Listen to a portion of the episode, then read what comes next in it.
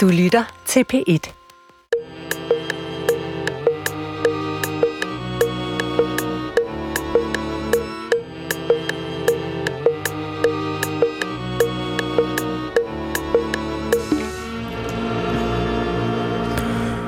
Goddag, mit navn er Peter Lund Madsen, og rigtig hjertelig velkommen til Hjernekassen på P1, som i dag skal handle om et begreb, som lyder meget mere neutralt end det, det dækker over. I dag der skal have Hjernekassen handle om partnerdrab, og øh, jeg har tre gæster. Niels Frank, forfatter, Bent Især Nielsen, forhenværende politiinspektør, og Søren Ryge, vicepolitiinspektør, og velkommen til jer. Velkommen til Hjernekassen på P1. Velkommen til lytterne. Du lytter til Hjernekassen på P1 med Peter Lund Madsen. som i dag skulle handle om det her begreb, be, be, begreb, som hedder partnerdrab. Og min første gæst, det er Nils Frank, som er forfatter. Øh, og du har skrevet en bog, som hedder Fanden tager beretningen om et kvindedrab. Er det ikke rigtigt? Jo.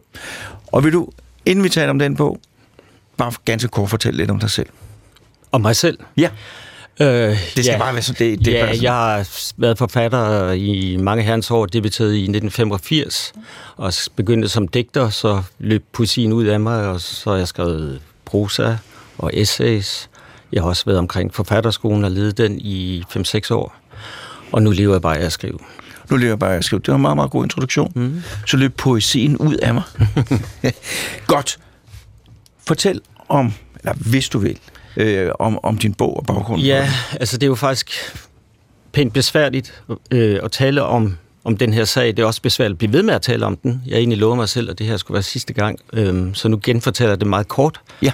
Øhm, den 18. januar 21 flyttede min søster ud øh, af huset, hvor hun øh, havde boet i 30 år sammen med sin mand, og bad ham om at blive skilt. Og de næste uger derefter øh, flyttede hun rundt omkring i Horsens, hvor det her foregik. Fordi øh, der begyndte at komme øh, truende beskeder og truende opringninger. Hun følte sig usikker. Øh, hun var nødt til at flytte fra sted til sted hos venner og veninder, kælderlokaler. Til sidst endte hun øh, på et krisecenter i Horsens, hvor hun boede i tre uger, tror jeg. Og den 1. marts, altså hvad kan det have været, mm, 5-6 uger efter hun var taget hjemmefra, flytter hun ind i et hus i nærheden af den yngste søn, og tænker, her skal min fremtid foregå. Hun havde så ikke sine ting hos sig. Øh, de stod i huset, hvor manden stadigvæk boede. Men hun fik igennem sin advokat arrangeret en bodeling, som skulle foregå den 27. marts, 10 uger efter hun var taget hjemmefra. Den 27. marts var også, og er også, deres ældste søns fødselsdag, så han fyldte 30 år den dag. Og selvom alle alarmer jo kimede i hovedet på os, så tænkte vi, han er ikke så ond, at han kan finde på noget den dag. Det er Christians 30-års fødselsdag. Der er otte mennesker til stede. Hans egne søskende er der. Et vennepar er der. Sønnerne er der. Det kan ikke, det kan ikke ske. Men da de kommer ud til huset, der optræder han meget øh, aggressiv. Han har skiftet låsen på fordøren, og de, han, de må ikke komme ind. Men øh, han vil gerne have et familiemøde med min søster og deres to sønner. Og, øh, og der, der kan de så ligesom... Det vil bare tage fem minutter, der kan lige aftale, hvad der skal ske. Men det får de så hurtigt, fordi han optræder så øh, besynderligt øh, øh, afværget, og øh, så går hans plan, hvor man, må man formode, i vasken, og han løber ind og henter et gevær, som han har sat over en uge i forvejen, og løber ud efter min søster, der øh, prøver at slippe væk i, øh, i naboens indkørsel, men han løber efter hende og skyder hende i, i ryggen på kort afstand. Det er i korte træk den frygtelige historie, der bliver ved med at have os. Og det her, det var noget, som der havde været forvarsler om i rigtig lang tid. Ja, altså de 10 uger, hvor hun er væk, der, der sker så mange ting. Jeg, en, en af grunden til, at jeg faktisk skrev bogen, var, at jeg kunne ikke huske, hvad der var sket de der 10 uger. Det hele flød, og hvor havde hun været, og hvornår havde han sagt det, og hvad var der egentlig foregået. Men, men da jeg så begyndte at jeg faktisk at lave sådan helt præcise tidsfølge og schema og alt muligt andet, så kunne jeg jo se, at det her var et forløb, der eskalerede. Altså han blev mere og mere desperat, sendte flere og flere øh, truende beskeder, men ikke, ikke livstruende beskeder, altså ikke trusler på livet, men trusler i sådan en meget vag udgave. Øh, den, der lærer sidst, lærer bedst. Øh, nu har jeg grædt så meget, nu er det jeres tur til at græde osv. Så man ikke rigtig kunne stille noget op med. Selv når min søster ringede til politiet og sagde, at jeg er faktisk usikker her, og øh, jeg er bange for, hvad min mand kan finde på, så var de her beskeder så øh, vage, at, at, de ikke, øh, at politiet ikke kunne reagere på dem. Og de kunne ikke give, give hende et tilhold, eller give ham et tilhold for den sags skyld. Øh, de tilbød en overfaldsalarm, som hun aldrig fik osv. Så, videre. så han, han formodede ligesom at, at løbe omkring de punkter, hvor man ligesom kunne, som man kunne holde ham op på. Ja. Øhm, så der var også en form for spekulation i det her fra hans side. Formodede jeg i hvert fald. Og forløbet op til de år, der ledte op til skilsmissen, var der også nogle tegn der, som, som du kan genkende i andre sager? Ja, altså, ja, nu ved jeg ikke, om jeg kan genkende i andre sager, men jeg kunne i hvert fald se, at, uh, at det var et ægteskab, som ofte havde været i krise, og hun havde også flere gange bedt om skilsmisse, og så har han på en eller anden måde fået hende overtalt til at blive, og lovet, at bod og bedring, at han nok skulle, øh, skulle forbedre sig, og alt muligt andet. Men på det her tidspunkt, der holder de jeg tror en uge efter hun er flyttet, nej, en uge før hun flytter hjem fra et øh, familiemøde, hvor den ældste søn kommer med et øh, papir, han har printet ud fra internettet, der handler om personlighedsforstyrrelse. Dysocial personlighedsforstyrrelse. Fordi han kan se, at, at mange af de tegn, der, der, der optræder i artiklen, dem lider hans far af. Og så behøver de jo ikke hver især at sidde og kritisere faren, så handler det ikke om, vi bryder os ikke om dig, men det handler om, du har et problem. Helt ja. nøgternt og konkret her er et problem. Øh, men den øh, opfordring til at søge hjælp tager han ikke imod. Han siger, det, øh, det bliver der ikke noget ud af, og, øh, eller kommer der ikke noget ud af. Det er ikke mig, der har et problem. I har et problem, for I kan ikke finde ud af at kommunikere med mig. Og nu sidder jeg igen her og bebrejder mig øh, for alt muligt. Så han får den hurtigt vendt om, og så siger min søster, jamen så må jeg skilles. Ikke så må vi skilles, så må jeg skilles. For det er jo den fornemmelse, hun har. Der er ikke noget vi længere. Og så står der her i, i de noter, vi har talt sammen men du insisterer på, at psyko, psykopat skal forstås som et begreb. Hvad mener du med det? Øh, jeg er jo ikke øh, ekspert. Der er andre eksperter i studiet, studiet på det her. Jeg, nemlig, også så jeg har bare min øh, egen sølle erfaring ja. med det her, og øh, min fornemmelse er, at det her er en, en forstyrret mand. Øhm, og min fornemmelse er også, nu hvor jeg trods alt har læst om andre sager, at, øh, at ofte er det forstyrret, men fordi ellers kan du ikke begå de drab, de begår, som ikke bare er et, hvad skal man kalde det, affektdrab, eller tilfældigt drab, eller et uheld osv., selvom man i vores tilfælde faktisk får det beskrevet i både by og landsret som, som et uheld, et vådeskud osv., men det, men det er jo planlagt drab. Han har sat geværet over, han har tilegnet øh, erhvervet sig geværet en uge før, han har prøvet skudt geværet og alt muligt andet. Det er en, det er en likvidering. Og det er en likvidering for øjnene af hans egne sønner på, som sagt, den ældste søns 30-års fødselsdag. Så skal du være meget kold og meget upåvirket og meget uempatisk for at gøre det her.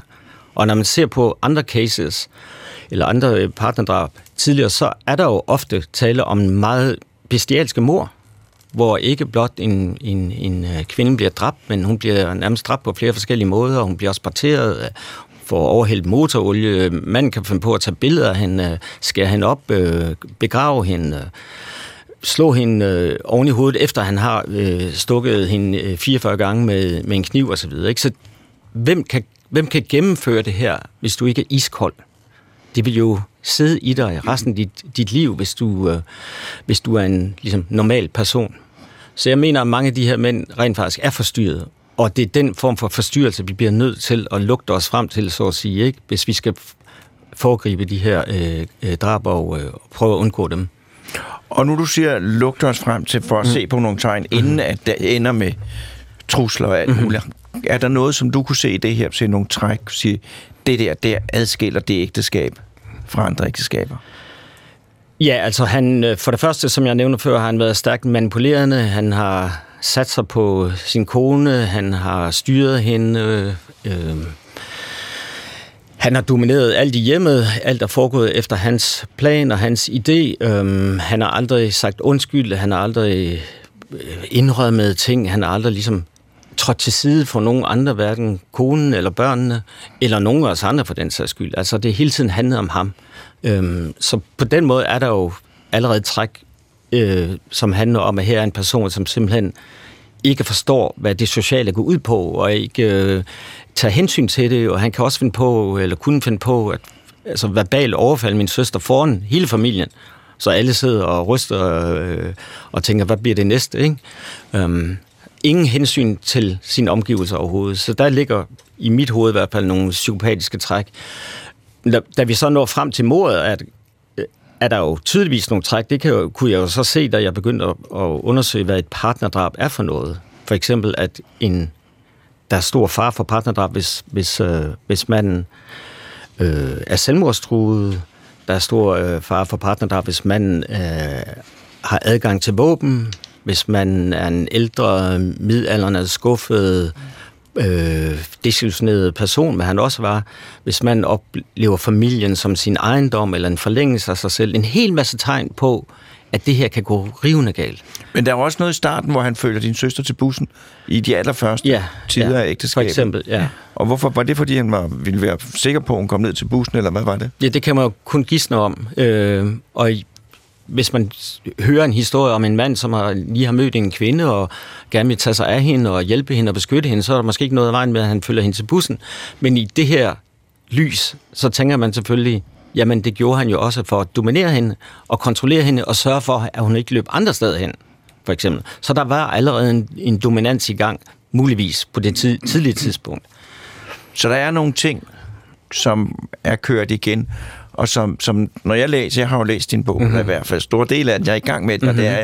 er jeg, øh, så, så, er det, så, så er der jo så nogle, nogle fællestræk med noget øh, dominans og noget ejendomsret ja. og noget øh, vil kontrollere det hele, mm, ja. som, som man ikke ser, altså som skiller sig ud ret typisk. Er det ikke?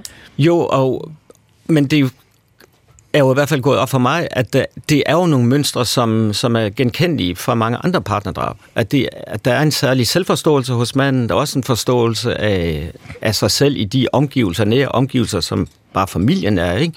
Øhm, så der er, der er mange træk, som man godt kan gribe fat i. Øhm, og det, det undrer mig, at ingen myndigheder, hverken politi eller sociale myndigheder, som må, må have siddet inde med den her viden, har overleveret den til os. For eksempel noget så enkelt som, at de første tre måneder er de farligste for en kvinde, når hun forlader en mand. I skal ikke lade hende komme i kontakt med den mand i de første tre måneder. Hvorfor er der ikke nogen, der fortæller os det? Så har vi jo ikke øh, forsøgt at gennemføre en boding efter 10 uger. Vi kommer tilbage til dig.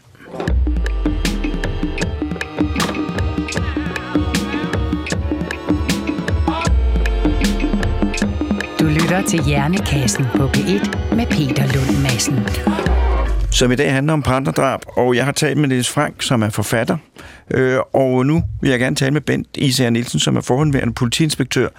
Og du, har du haft nogle sager med partnerdrab i din karriere som, som politimand? Øh, ja, fordi...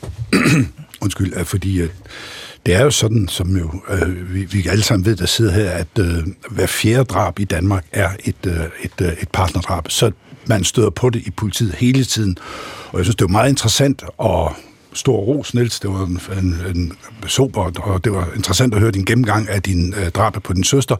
Og den viser jo mange af de ting, som ofte er. Jeg tror, mange øh, lyttere, mange der udtror partnerdrab, det er sådan ofte sådan et affekt i afmagt. En mand, der ikke lige kan håndtere det hele. Og det er der også nogle af dem, der er. Men det er jo fuldstændig rigtigt, at en del partnerdrab, det er jo iskolde drab. Det er jo begået at, af de planlagte, de er orkestrerede, de er jo lavet af mænd, som jo mange gange har haft de der tilbøjeligheder, som man egentlig godt har kunne genkende længe forinden. Overdreven kontrol, det starter ved som stor forelskelse, jalousi, men hvem kalder ikke jalousi i mindre omfang? Men pludselig så, så tager det overhånd. Og mange partnerdrab er jo ikke nogen, der bare lige sker i afmagt, som sagt, med, med, med, med kvælning og sådan, men med øh, skydevåben. Der må vi også selv, jeg også selv haft nogle af dem øh, virkelig gennemført øh, modbydende. Og mange af de mænd, som begår øh, drab på kvinder, øh, og i dag taler vi selvfølgelig om partnerdrab, men mange af de mænd, i min erfaring, de har, når man læser mental erklæring, de har ofte øh, det der med karakterafvigende adfærd, mangel på empati, øh, ligeglad med andre mennesker, meget, meget, meget grandiøse, siger psyki- psykiaterne ofte, har hele det der. Og det gælder jo faktisk også nogle af de mere omtalte partnerdrab. Nu skal vi ikke se reklamere for nogen, men nogle af de såkaldte kendismorder, kvindemorder, som sidder i fængsel, det er jo fjerndrab, det er jo ikke partnerdrab egentlig, men de har de samme karaktertræk. Så mit min påstand er, min erfaring er, at mange af de mænd, som begår øh, de her drab, det er dels fordi de kan, de har det biologiske, det fysiske øh, over, overtag, og så har de altså nogle, øh, nogle, øh, nogle ting i sig, mentale ting i sig. Og, og, og noget af det kan givetvis forebygges. Det tror jeg både, at øh, vores øh, tredje gæst og, og Nils også kan komme meget mere ind på. Men, øh, men det, problemet er jo nogle gange, at de, de kan være svære, fordi jeg har jo set sager, hvor man siger, det her, det, øh, vi starter som et fjerndrab, en kvinde forsvinder, øh, Øhm, hun er overfaldt, ser det hele ud sådan efterforskningsmæssigt, måske overfaldet, altså sådan en, som, en typisk fjerndrab, så en kvinde på vej hjem, som så bliver overfaldet. Men hvor det er et velorkestreret partnerdrab. Iskoldt, øh, udtænkt, planlagt, gennemført og skilt sig af med livet. Hele baduljen. Nogle gange er det meget mere sofistikeret, undskyld udtrykket, det var et dårligt udtryk, end lige i Nielses historie, fordi der er det jo indlysende, at gerningsmanden til drabet på Nielses søster bliver anholdt og, og opklaret, fordi han gør det jo lige foran øh, vidner.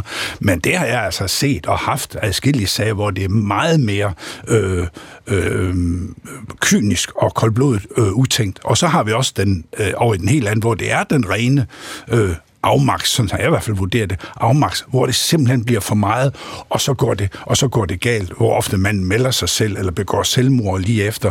Og nogle af kvindedrabene, for vi har jo ligesom i min optik tre former øh, årsager til, at vi, vi er overrepræsenteret. Vi har alt for mange kvindedrab i forhold til det samlede antal drab i Danmark, som jo har er faldet i antal i flere år i træk, men man har ikke knækket øh, kvindedrabskoner, det er jo fordi, når det er fjerndrab, altså den unge pige eller den unge kvinde på vej om natten, øh, vi, har, vi har dem sjældent, men de, de fylder rigtig meget i medierne. Sidste år havde vi, forrige år er det nu, vi er jo kommet i januar 23, øh, Mia Skadhauge, Stævn fra, fra Aalborg og mange af de andre. Hele Danmark følger med. Fordi der ligger jo opklaring. Hvem er gerningsmanden? Står han til igen? Alle følger med. Der er ikke ret mange, der følger med i, øh, i, øh, i partnerdrabene, og de fylder meget, meget mere i statistikken end de utrolig sjældne fjerndrab, som bare fylder vildt meget i medierne og i, ja, i folks bevidsthed. Fordi den der grundangst, kvinder har for at gå hjem alene øh, i mørket, den kan jeg godt forstå, for min kone, min datter, mine to børnebørn, som er piger, alle kvinder kender den der grundangst. Og, og så nytter det jo ikke, når vi siger, jamen det sker måske en, højst to gange om året. Det sker jo aldrig. Hvorimod det farligste sted, det er lidt af en tærskel for en kvinde, det er jo i hjemmet, når hun forlader sin mand. Det er det allerfarligste. Og så skal jeg nok lige holde en pause. Og det tredje ting, hvor man også ser, en af årsagen for mig at se, at det, at kvinder er overrepræsenteret, det er også de sjældne, men hvor vi siger, de æresrelaterede drab, hvor ofte en søster, en hustru eller en datter øh, gør et eller andet, som øh, pisser familien af, og så rotter man sig sammen og, og, og, og henretter den her pige, fordi hun har øh, trådt øh, familiens sager for nær og øh, udfordret det maskuline øh, mandsvælde osv. osv. Der ser vi heller aldrig selvmord efterfølgende, fordi der er også en helt anden grad af at sige, det her er i orden, det har vi ret til, det gør vi. De tre ting er, at vi, vi, øh, vi, øh, vi, vi står med en udfordring med kvindedrab, hvor partnerdrabene fylder aller, allermest. Og de fylder meget lidt i mediebilledet, fordi der er ikke det her element af, hvem gjorde det, det er klart. Det er en tragisk historie, som er afspillet og, og, og det hele. Så det ja, og gerningsmand kender du ligesom ja. på forhånd. Ja. Men du siger også, øh, at øh, at et element i det her, det er, at mænd har en fysisk øh, større mulighed, fordi de er stærkere. Men der er jo også nogle karaktertræk, som går igen, og som anknytter sig til, til, til mandekønnet. Har du nogen idé om, hvorfor det er sådan? Ja, jeg har min egen, men der, på det område er jeg jo lægmand. Der skal ja. vi nok tale med psykologer og, og kønsforskere og sådan noget. Jeg har nogle gange sådan hørt, og også selv sagt det lidt provokerende. Hvad nu, hvis kvindekønnet var var født som det fysisk stærke, biologisk stærke køn, ville vi så se den samme overrepræsentation omvendt er det sådan, ligesom man siger, for man gør det, fordi man kan, fordi man har evnen, øh, eller muligheden for det. For en, tre år siden lavede her for det er jo nogle, øh, nogle, nogle tv-udsendelser, hvor vi kaldte Når mænd slår kvinder ihjel. Og når man ser dem i dag, øh, de kan stadigvæk streame, så kan vi se, at vi har en, en del øh, meget symptomatiske partnerdrab med, og så et enkelt eller to fjerndrab. Og selv nu her tre-fire år efter, så rammer det lige ind i, i uh, de her ting, øh, øh, der, der, der, der, der viser, hvor, hvor, hvor mange facetter der er af de her øh, kvindedrab. Vi laver så efterfølgende noget, der hedder, når kvinder slår mænd ihjel. Og det nævner jeg bare lige, fordi der så vi, havde vi et par af dem, at det var kvinder i partnerforhold, øh, øh, altså ægteskab, hvor kvinden slog manden ihjel. Og i de sager, vi har med der, og det er ikke repræsentativt, men det er bare lige, som jeg husker der var kvinden stor, stærk, kraftig og manden, der blev offer, var en lille, øh, svag, øh, biologisk svag splejs. Øh, måske lidt tankevækkende, jeg, jeg ved det ikke, men jeg tror, du har helt ret, Peter. Der ligger nogle mentale, der ligger nogle psykologiske, der er en voldsparathed hos mænd, som du normalt ikke ser hos kvinder. Altså, gerningsmænd til vold, det er mænd, og offer for vold er jo også mænd. Det er jo mange, mange flere mænd end kvinder, der bliver overfaldet i natlivet og får bank end kvinder. Men det, der er så skrækkeligt selvfølgelig, når det er kvinder, det er, at det er ofte kombineret med en næsten endnu grovere øh, forbrydelse end, end, end drabet, nemlig voldtægten, altså i, øh, i, i fjerndraben. Så der ligger givetvis noget, noget voldsparathed og noget biologi øh, øh i, øh, i, i, i de her mænd. Jeg vil bare sige, at ja. øh, 9 ud af 10 mænd, 9 ud af 10 psykopater er mænd, har jeg læst mig til. Ja. Det er jo alligevel noget af et tal. Altså 9 ud af 10 psykopater er mænd det kunne jo også tale for, at, at det er mændene, der slår ihjel, fordi der er et eller andet inde i dem, som de ikke kan styre, og som er, som er på en måde, altså, ikke, som de ikke er i berøring med. Det er i hvert fald påfaldende, og det kommer vi også til, det er påfaldende, at hvis man tager de her sager, så er der nogle elementer, som meget, meget tit er til stede. Altså det, det er sådan tit den samme historie, øh, man ser. Bent? Jeg vil bare lige sige, og det, jeg skal ikke anfægte tallene, Niels, men jeg tror, måske er det ikke øh, 9 ud af 10. Jeg tror, der er, der er flere øh, kvindelige psykopater, end man lige tror, og det er der også forskning, der styrer. Men så når vi tilbage til den, de reagerer sjældent voldeligt. De, øh, deres psykopati, deres følelseskulde og deres ligegyldighed og mangel på empati, den giver sig udtryk på en anden måde. For jeg tror, psykopatien ligger der, de psykopatiske træk ligger der, men de kombinerer den sjældent med vold. Måske fordi de ikke har den øh, fysiske mulighed. Hvad ved jeg?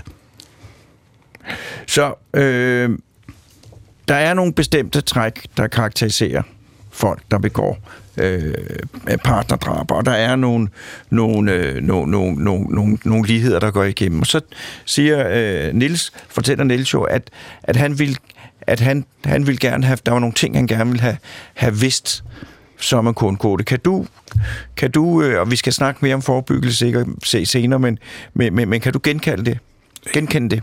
Helt sikkert. Øh, jeg har været i politiet i over 40 år, da jeg gik på pension for nogle få år siden, så jeg har været med i en lang øh, proces, også kulturelt, hvordan man så på husbetakler, kvindedrab, øh, alt det der, der skete inden for familiens sfære.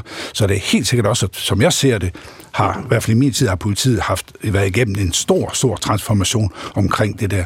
Også det der med forebyggelse, det er faktisk en kvindelig politibetjent, ja, hun er også forsker, som for nogle år siden øh, lavede et øh, videnskabeligt projekt, som jo klart dokumenteret de otte trin, der ofte er op til partnerdrabet. Det er ikke sikkert, at de er til stede alle otte, men meget ofte er rigtig mange af dem, og Nils, øh, Nils var jo inde på, på mange af dem, det er jo den der jalousi, der bliver overdreven jalousi. Ofte starter med, at du pakker ind som beskyttelse. Jeg elsker dig så meget, du er stjernen, du er, altså, som en god øh, psykiatrisk øh, bekendt læge har, siger, altså, det der superficial charm, hvis noget er for godt til at være sandt, så er det nogle gange for godt til. Den der stormende for forelskelse, som så går over i øh, kontrol, øh, i øh, overvågning, i alt det der. Og mange gange ved familien det. Kvinden ved det jo godt selv. Jeg har endda haft øh, sager, hvor manden, som senere blev gerningsmand, sagde, jeg vidste godt, hvis nogen havde set mig under og sagt, det du er i gang med der, er du klar over, hvad forskning siger om, omkring det der, så siger nogen af dem, jeg ved ikke, om det er rigtigt, så siger nogen af dem, så har det fået mig til at stoppe op. Men der var ingen, der sagde noget, og hun fandt sig jo i det. Hun blev jo hos mig, og der var ikke nogen. Øh, så jeg tror da selvfølgelig på, selvom det er ikke lige min spidskompetence, med forebyggelse og den slags. Jeg tror bestemt på, at nogle af de her kvindedrab, de helt sikkert kan forebygges, hvis både befolkning, kvinder, mænd, øh, pårørende, politi, myndigheder, social osv. osv. får sat lys på. Jeg tror generelt på, at alt, man sætter lys på i mørke, det har en tendens til at, at, at forsvinde. Det bliver meget, meget bedre, når først man, man, man, man sætter, sætter lys på det. Tak. Du lytter til Hjernekassen på P1 med Peter Lund Madsen.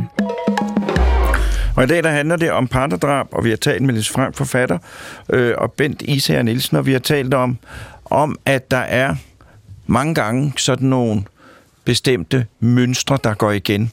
Øh, øh, nogle ting, der sker op til sådan et partnerdrab. Og min tredje gæst, Søren Ryge, vicepolitiinspektør, du har jo...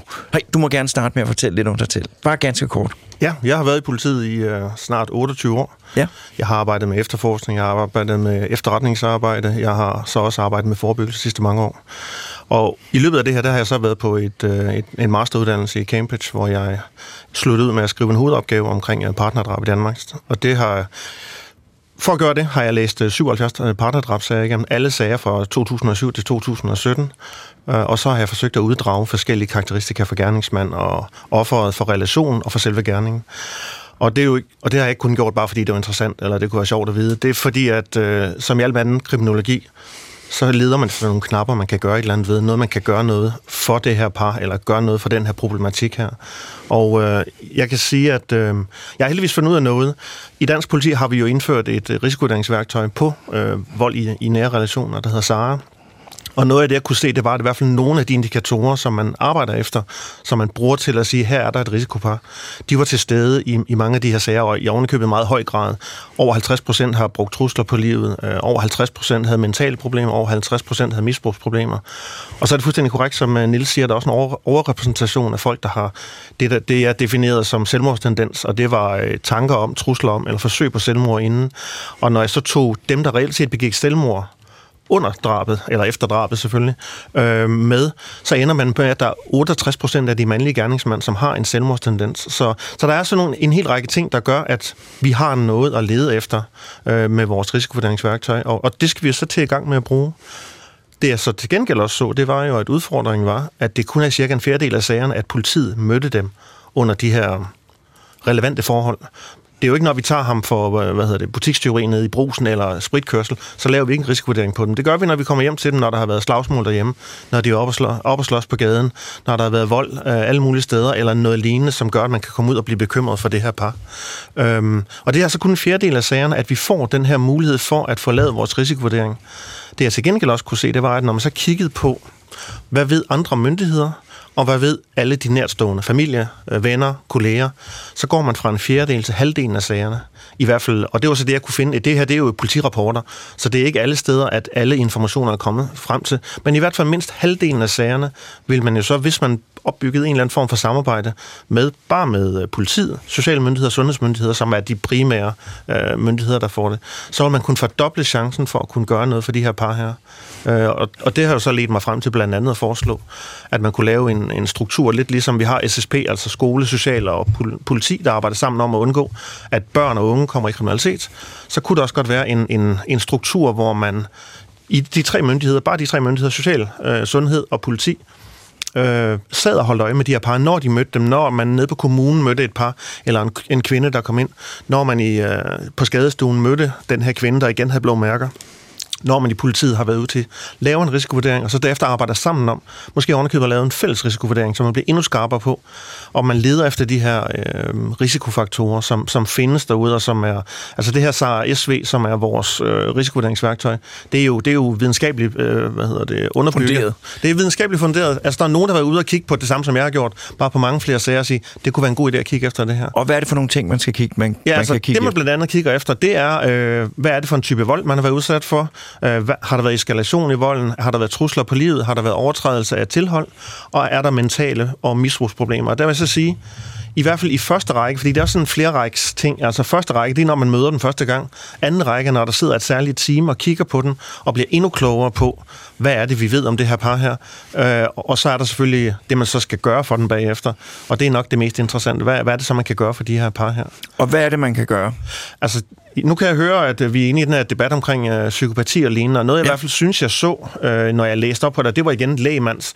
Det var fornemmelsen af, at der er sådan et kontinuum af de rigtig, rigtig ubehagelige psykopater, der virkelig øh, er manipulerende, bruger volden som magt, bruger alt muligt andet som magt, og så på et tidspunkt, så mister de kontrollen, og så bruger de øh, drabet til at genvinde magten. Og så er der også de her, jeg har kaldt dem stakler, og det er ikke fordi, det skal forstå sådan, at øh, jeg fritager dem for ansvar og sådan noget, men folk, der simpelthen mister... Øh, kontrol med deres virkelighed, og så er det her en måde at genvinde kontrollen igen. Og, og noget af det, jeg i hvert fald kan se, det er, at hvis vi alle sammen, alle de her tre myndigheder, blev bedre til at øh, finde dem tidligt, så kunne det også godt være, at vi kunne øh, finde nogle af de her mænd her, måske særligt over i Stakkel-gruppen, øh, som kunne få noget hjælp til deres fredshåndtering, deres, øh, deres øh, forskellige problematikker med at, at miste, fordi det er fuldstændig korrekt. Det er oftest i brudsituationer, at drabene sker. Øh, så, så det, altså, det vil bare være noget af det, altså, hvor man i hvert fald kan udse, nogen kan man hjælpe, der kan man hjælpe manden og kvinden, måske den begge to, så de kan blive sammen på en god måde, eller komme fra hinanden på en god måde, eller også så kan man i hvert fald finde ud af, ham der, ham kan vi ikke hjælpe. Han er så tilpas psykopatisk, at han forstår ikke, at han er det. Han vågner ikke lige pludselig op en morgen efter at have været til terapi, og så siger, det er også fuldstændig vanvittigt, hvor psykopatisk og, og, og selvoptaget jeg er.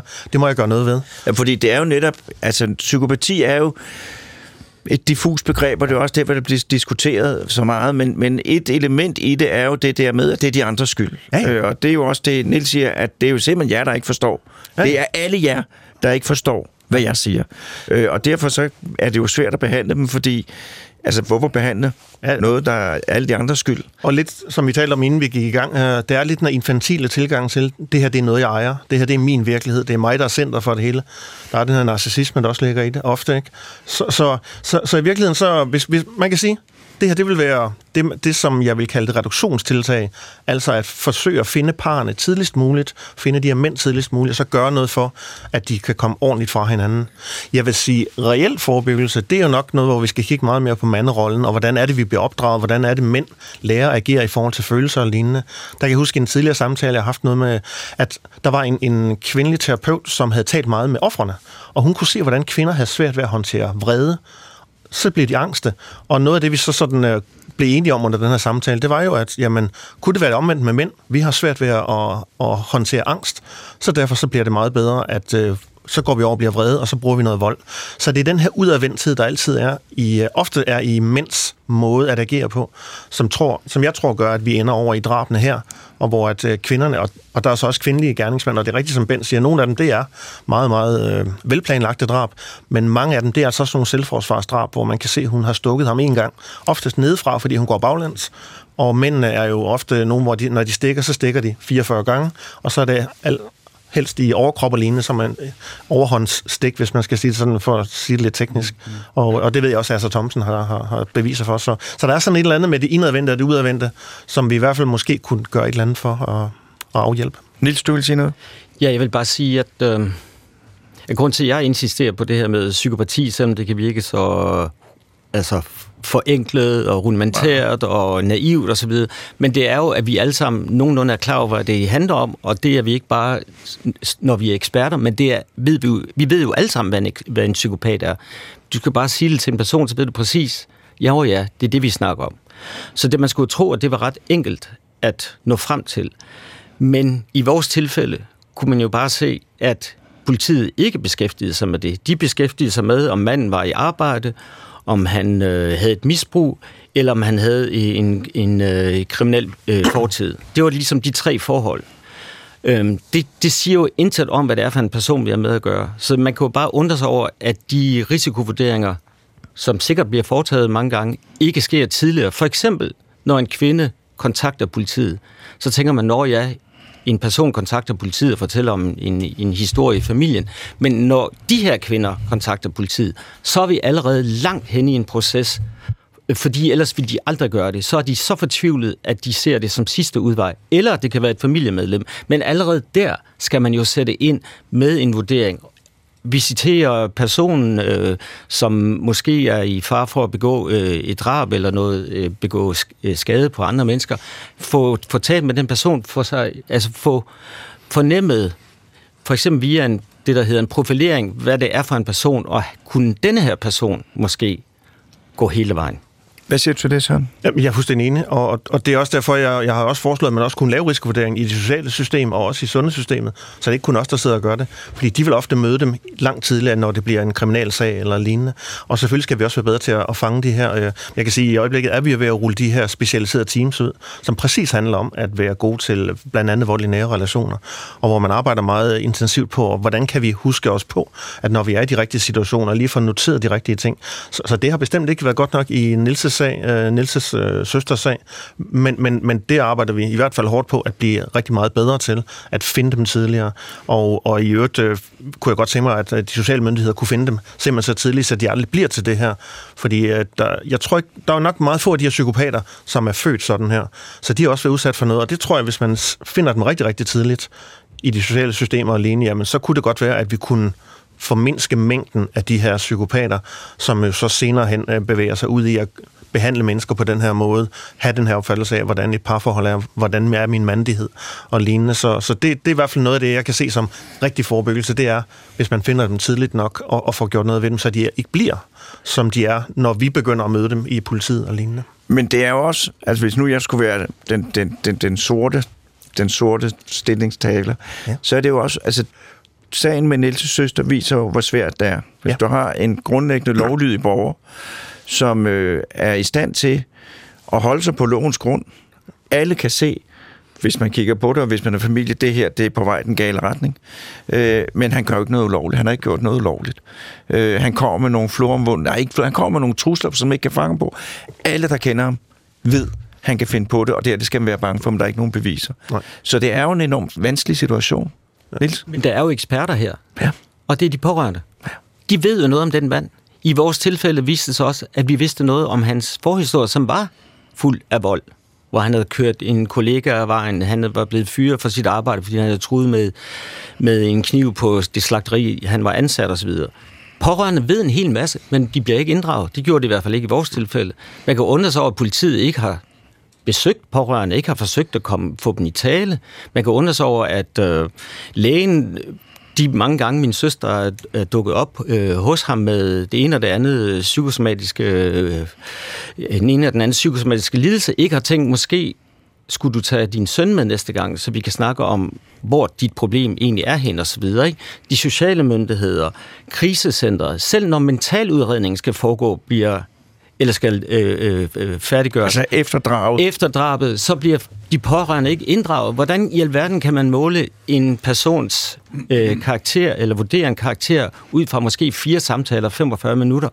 Men de pårørende ved jo en hel masse, som kan bruges til de her udredninger. Men de bliver ikke brugt. Hvad siger du til det så? Jeg vil sige, altså, det, det ligger i hvert fald delvis i den nye handleplan, som er blevet foreslået. Det er noget med, at man skal være bedre i både det sociale og det i uh, sundhedssystemet til at finde de her. Og, og jeg, jeg tror også, at vi vil kunne blive bedre til det, når vi begynder at arbejde sammen. Hvis vi får en struktur, sådan en SSP-lignende struktur, hvor vi så uh, for det første så opbygger vi uh, noget erfaring efterhånden. Vi ved, hvem det er, vi skal holde øje med. De, uh, og, og de er jo så forpligtet til uh, at, at komme med noget viden. Der ved jeg, at en af de store udfordringer, vi har, blandt andet i SSB, det er, at øh, man ikke altid er sikker på, hvornår må man dele informationer, hvor tidligt må man dele informationer. Og det kan så være, at det er en kulturproblematik, det kan også være, at det er en lovgivningsproblematik, hvor man skal være endnu skarpere på, hvor tidligt må man dele noget, når man står i de her situationer. Så der er, der er i hvert fald nogle muligheder for at tilgå det her på en, øh, på en bedre måde, så vi kan finde dem tidligere, så vi kan gøre noget for dem, så vi kan reducere antallet af, af de her situationer, hvor det så ender i drab. Øh, så, så jeg, jeg, jeg er fortrøstningsfuld i forhold til, at det kan lade sig gøre. Jeg håber også, at det kommer til at kunne lade sig gøre. Bint. Jamen, jeg synes, øh, det er jo... Nu sidder jeg også her i, øh, i midten, for den øh, historie, som Niels fortæller, og nu det Søren fortæller, jeg tror, det er jo der, uden jeg skal gå mig klog på dansk politi i dag, det er jo der, man er fordi hvis jeg repræsenterer politiet, som det altid har været tidligere, så rammer du ind i det, Peter, ved at sige, vi har en lovlydig borger, der er jo ikke sket noget, der er også en masse lovgivning. Man kan jo ikke gå og sige, ved du noget om ham? Altså politiet har kigget på, hvor er der noget kriminalitet, eller mistanke om kriminalitet, og ellers så holdt sig sådan set ud, ud, ud, ud af det. Og hele det der, som Søren taler om, nu der kom i forbindelse med det seneste politiforlig, altså specialiserede teams i alle de 12 politikredse, til at kigge på vold i nære relationer.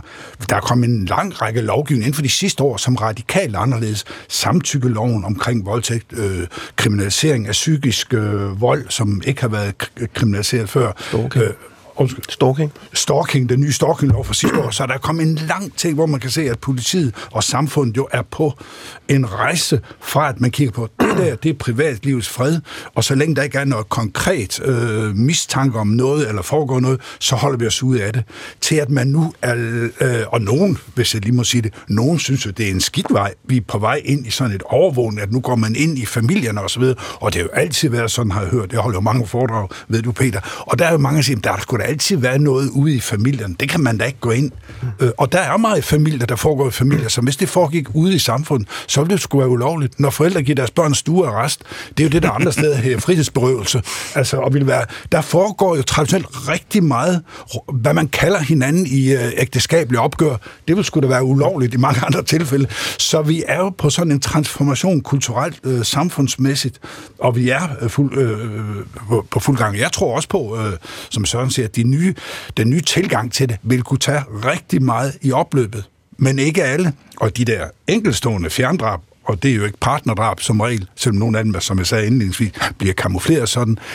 Det er jo noget af det, som Søren også nævnte på, den anden form for langsigtet forebyggelse, at mænd overhovedet tænker sådan, uanset om det er en partner, eller det er en fuld pige på vej hjem i byen, som man så, der bliver til de her skrækkelige mediehistorier og også og forfærdelige øh, øh, drabsager, at hvorfor mænd overhovedet tænker sådan, men det er jo en langsigtet plan, Det er en skal jeg lang- nok se at sige, hvis vi skal til at Søren? To ting, det var omkring øh, det her med de pårørende, der ved noget og lignende. Nu skal jeg ikke sidde og sige alle de her ting, jeg har foreslået, men det er jo også sådan at opbygge sådan en stikkerkultur, er jeg kommet til at kalde den. Øh, Altså simpelthen en kultur, hvor man bekymrer sig om hinanden. Lidt i stil med, øh, som vi havde med spir- spirituskørsel før. Før i tiden, så kørte man hjem fra kronen. Det gjorde man i hvert fald i Midtjylland, hvor jeg kommer fra. Når man, selvom man var fuld. Man listede, man listede Man hjem. listede den lige stille roligt med de små veje. Øh, men, men nu er det min, i hvert fald min klare fornemmelse, at der er langt flere, som forhindrer folk i at gøre det, og som bagefter gør noget for det. Og det kunne være det samme her. Og så ved jeg ikke om... Øh, så skal man bare finde et sted, hvor de her pårørende, de kan aflevere den her viden. Og det er ikke nødvendigvis politiet. Det kan også godt være de sociale myndigheder. Eller noget helt andet. Altså det kan også være NGO'er. Så, så, så hvis man bare får løftet opmærksomheden mod, om, løftet opmærksomheden mod, at der er noget at gøre, og der så også bliver gjort noget i forhold til det, så, så, så tror jeg, vi kan, så kan vi løfte en hel masse af de her. Og de der langtids, øh, langtids øh, som, som, som Bent og jeg taler om, altså, det, det kommer også til at tage lang tid. Det er, det er, vi kan reducere først, og så kan vi forhåbentlig forhindre en- flere i at udvikle sig til det, de skal. Niels? Grund til det er en fordel, at det ikke er de pårørende eller familien, der ligesom interminerer i, øh, i de her elendige forhold, det er jo, at det koster. Det koster måske for eksempel kontakten. Det prøvede jeg selv. Øh, da jeg kritiserede øh, min søsters mand, der så jeg ikke min søster i halvandet år. Det er jo derfor, at har vi brug for, når man sidder i de her, øh, øh, øh, hvad skal man kalde det, situationer, så har man brug for, at der er nogle andre uvildige, der træder ind og gør det arbejde. Fordi hvis du selv gør det, ja, så kan konsekvensen være, at så ser du din familie igen i en lang periode. Men det er jo også, som jeg hørte, altså det er, det er jo en del af, at vi mange der synes, en, en, en meget, meget øh, fornuftig tendens, der har kørt i mange år, at det er jo ikke så voldsomt mange år siden, det for, blev forbudt at slå sine børn. Og min første tanke, det er, det, det kan man da ikke. Det er sådan, det, det, det, det, det, og nu er det jo fuldstændig selvfølgelig, at man ikke har lov til at slå sine børn. Øh, og, øh, så, så det ændrer sig jo, og hele den der øh, fornemmelse af, at det er inden for, land, for, øh, for, for, for hjemmets fire væk, det er, jo, det, det er det jo ikke. Det er jo et fælles problem, det som, som, som Nils har siddet og beskrevet. Øh, Bent? Jeg vil bare lige sige, jeg kommer til at tænke på en ting, der også karakteriserer det meget godt. Det hvad er det? Nu kan jeg ikke lige huske årstallet, men det er måske højst 10 år siden, det stoppede med at, at give gerningsmænds rabat, hvis de slog deres øh, koner ihjel. Ind, og dem vil sige, hvad? Jamen, det er der ikke så mange, der ved. I, øh, i dag øh, koster et normalt drab, undskyld udtrykket, men uden de helt store øh, perversitet og, og børn, og en, men det koster 12 års fængsel. I op til for 10 år siden, der var det helt almindeligt hos domstolene. De gav to års rabat. Du fik to år mindre i straf, hvis det var din ægtefælle, du slog ihjel, end hvis du gik ind og slog naboens kone ihjel. Fordi også det, som jeg er inde på, for det lå gennemsyret hele vores tankegang, at det der, der foregår hjemme, der er nok en eller anden form for undskyldning af et eller andet. Ja, så taler man så meget om privatliv. Jeg synes, det, er, det er en så grov pervertering af privatliv, at vi næsten har en pligt til at gøre et eller andet. Mm. Fuldstændig enig. Og så skal Nils sige noget, skal være en jingle, og så skal jeg Jamen, sige jeg vil noget. bare sige, at, øhm, at vi oplevede jo også, for eksempel på drabsdagen, eller de personer, der var på, øh, på stedet, at der foregik en, øh, en, en, nogle frygtelige øh, verbale udvekslinger, især fra gerningsmandens side, eller den, den så senere øh, drabsmands side. Ikke? Han sagde de frygteligste ting til, øh, til sine børn og til børnenes øh, koner osv. Og øh, det får jeg så genfortalt nogle dage senere, eller måske samme dag, og tænker straks, hvorfor er de ikke kørt? Hvorfor kører de ikke fra stedet? De kan se manden er fuldstændig ude af den. Det blinker og, og larmer går og så videre. Bare se at komme væk. Og det spørger jeg en betjent om, jeg tror to-tre dage efter drabet. Jeg siger til ham, jeg har et problem. Vi taler på tomandshånd, han og jeg. Jeg forstår ikke, hvorfor de ikke kørte. Så siger han, jeg har været ude i mange misbrugsmiljøer, øh, bandemiljøer, altså noget, øh, andre øh, ligesom lukkede miljøer. Folk kan ingenting høre. Familien kan ikke høre, hvad de siger til hinanden. Og derfor er det i forlængelse af, hvad du sagde før, Peter, øh, det her handler jo også om at opbygge en bevidsthed om, hvad vi gør ved hinanden, og hvordan vi taler sammen, og hvordan vi optræder over for hinanden. Og den, den kamp er jo en lang kamp, for det er også en kulturel kamp, og det er en, en måske en åndelig kamp. Vi skal, vi skal respektere hinanden på en helt anden måde. Men det...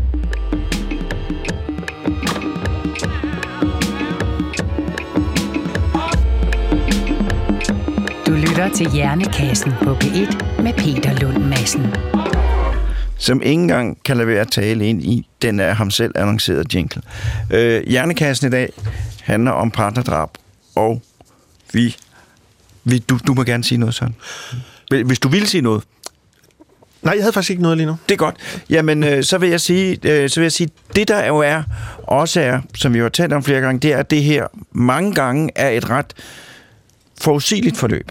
Øh, som, som, som, hvor der er nogle klare faretegn, og hvor, der blevet, hvor, hvor, hvor det burde, burde blevet stoppet lang tid før, eller blev gjort noget. Men selvom man gør noget, selvom man nu to år tidligere var gået ind med din søster, så havde hendes mand jo stadigvæk haft de der, de der træk. Det er jo svært at få stoppet det her.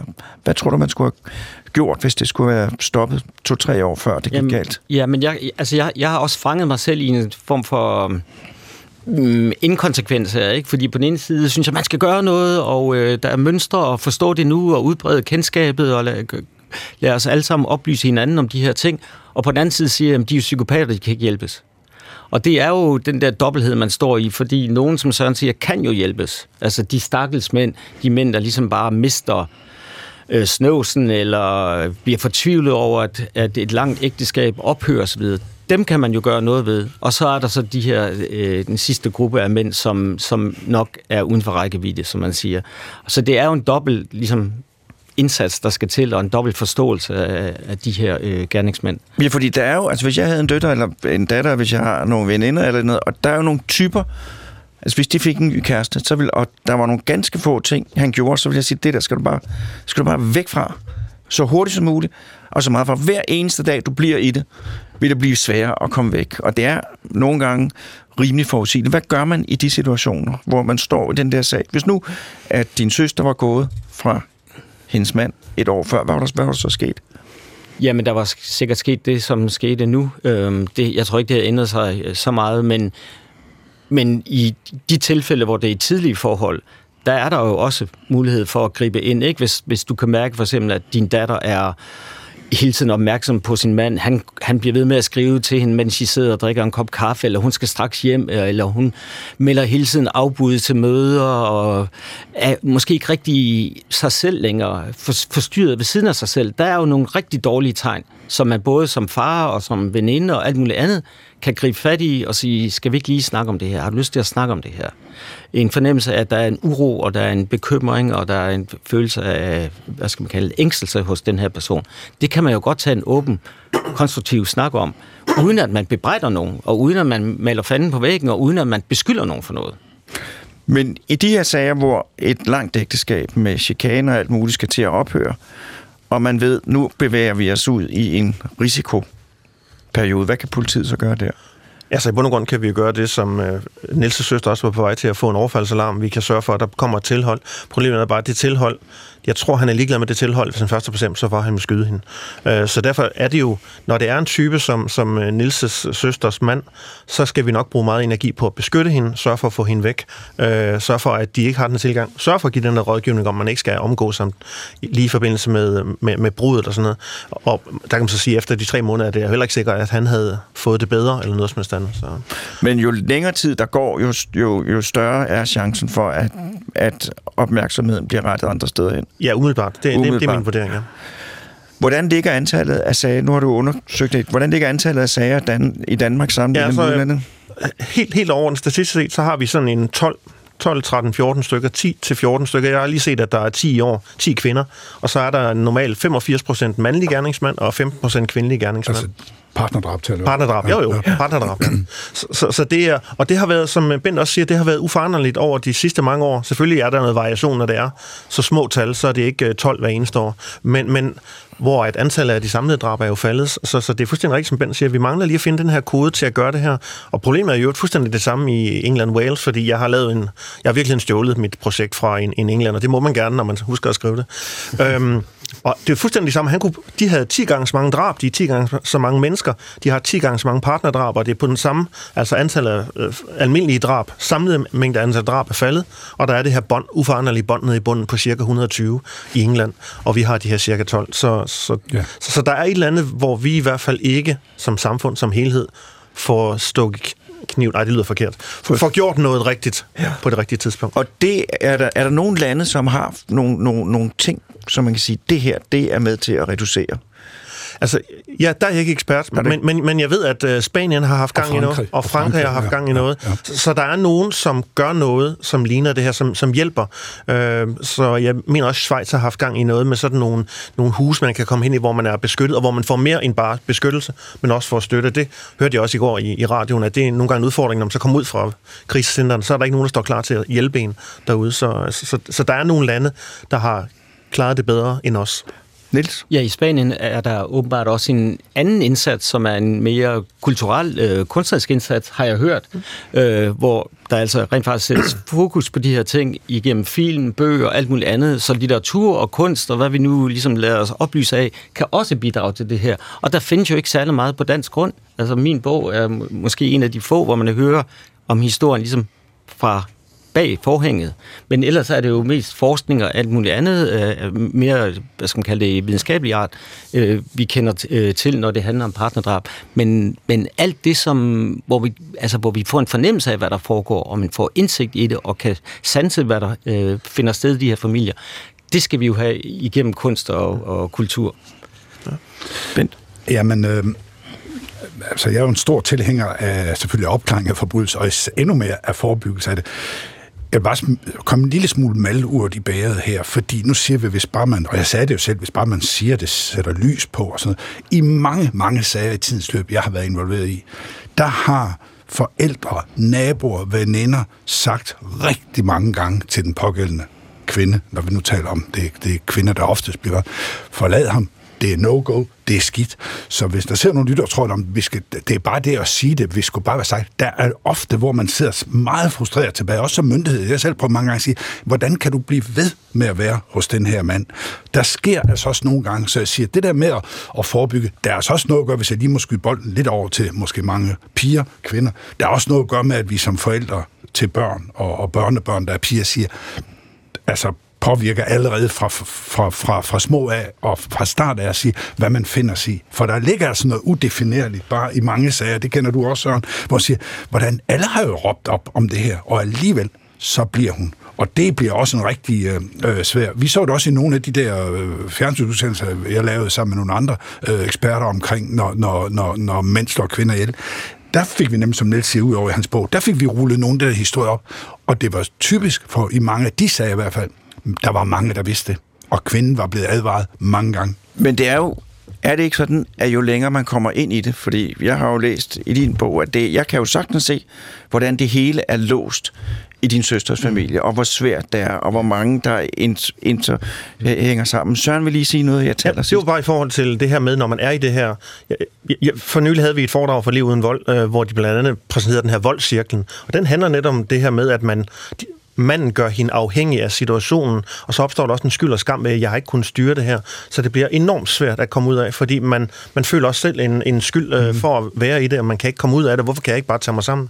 Og, og der er det i hvert fald, man ofte oplever der, at det er, når der sker ting, altså når der har været politi til stede, og sådan, øh, så er der lige åbninger, hvor man kan, kan gøre noget for, for parerne. Niels, du altså, får jeg det vil bare understrege, at det her er jo ikke kvindens skyld. Nej. Det er ikke kvindens problem, og det er ikke hende, der har skabt det. Vi skal passe på med at lægge det over på hendes øh, side ofte er de her kvinder jo ude af stand til at gennemskue, hvad der foregår, fordi de er blevet så manipuleret med, og der er foregået så mange øh, psykiske overgreb i måske flere år, at de ikke engang kan stole på egne fornemmelser. Så hvordan i alverden skulle de, skulle de kunne gennemskue det, og hvordan skulle de kunne forlade en mand, som ligesom fylder det hele for dem? Så jeg synes, den skal tilbage på drabsmandens side. Det er ham, der er skyld i det her. Det er der ikke nogen her, der er uenige i. Øh, og, øh, og, og det er jo, og det tager vi en anden hjernekasse om en gang, fordi det nåede vi jo ikke til, og det er også et vanskeligt emne. Men hvad er det, der gør, at det mest er mænd, øh, eller nærmest kun er mænd, som repræsenterer den her ret stereotype øh, figur, som indgår i de her ting? Det er jo opdragelse, manderolle, øh, troen på, at vi skal være styrende hele tiden, og det er også der har musklerne, og så en dårlig opdragelse fra, fra start af, hvor man oplever det her igen og igen og igen. Øh, så tror man, det er sådan, man skal være. Ja, den tager vi en anden gang. Men øh, tusind tak til alle tre, fordi I ville komme. Tak til lytterne, fordi I ville lytte, øh, og tak til Morten, fordi han med usvigelig præcision ville aflevere tinkler. Øh, og næste gang i Hjernekassen, der skal det handle om gode nyheder. Forstået på den måde, at øh, der er nogle gange en krise, øh, en, en kriseopmærksomhed, der gør, at man kan miste sit gode humør. Det kan man måske gøre noget ved. Det skal vi høre om næste gang under overskriften Gode nyheder i en krisetid. Men det er først om en uge. Indtil da, pas på jer selv.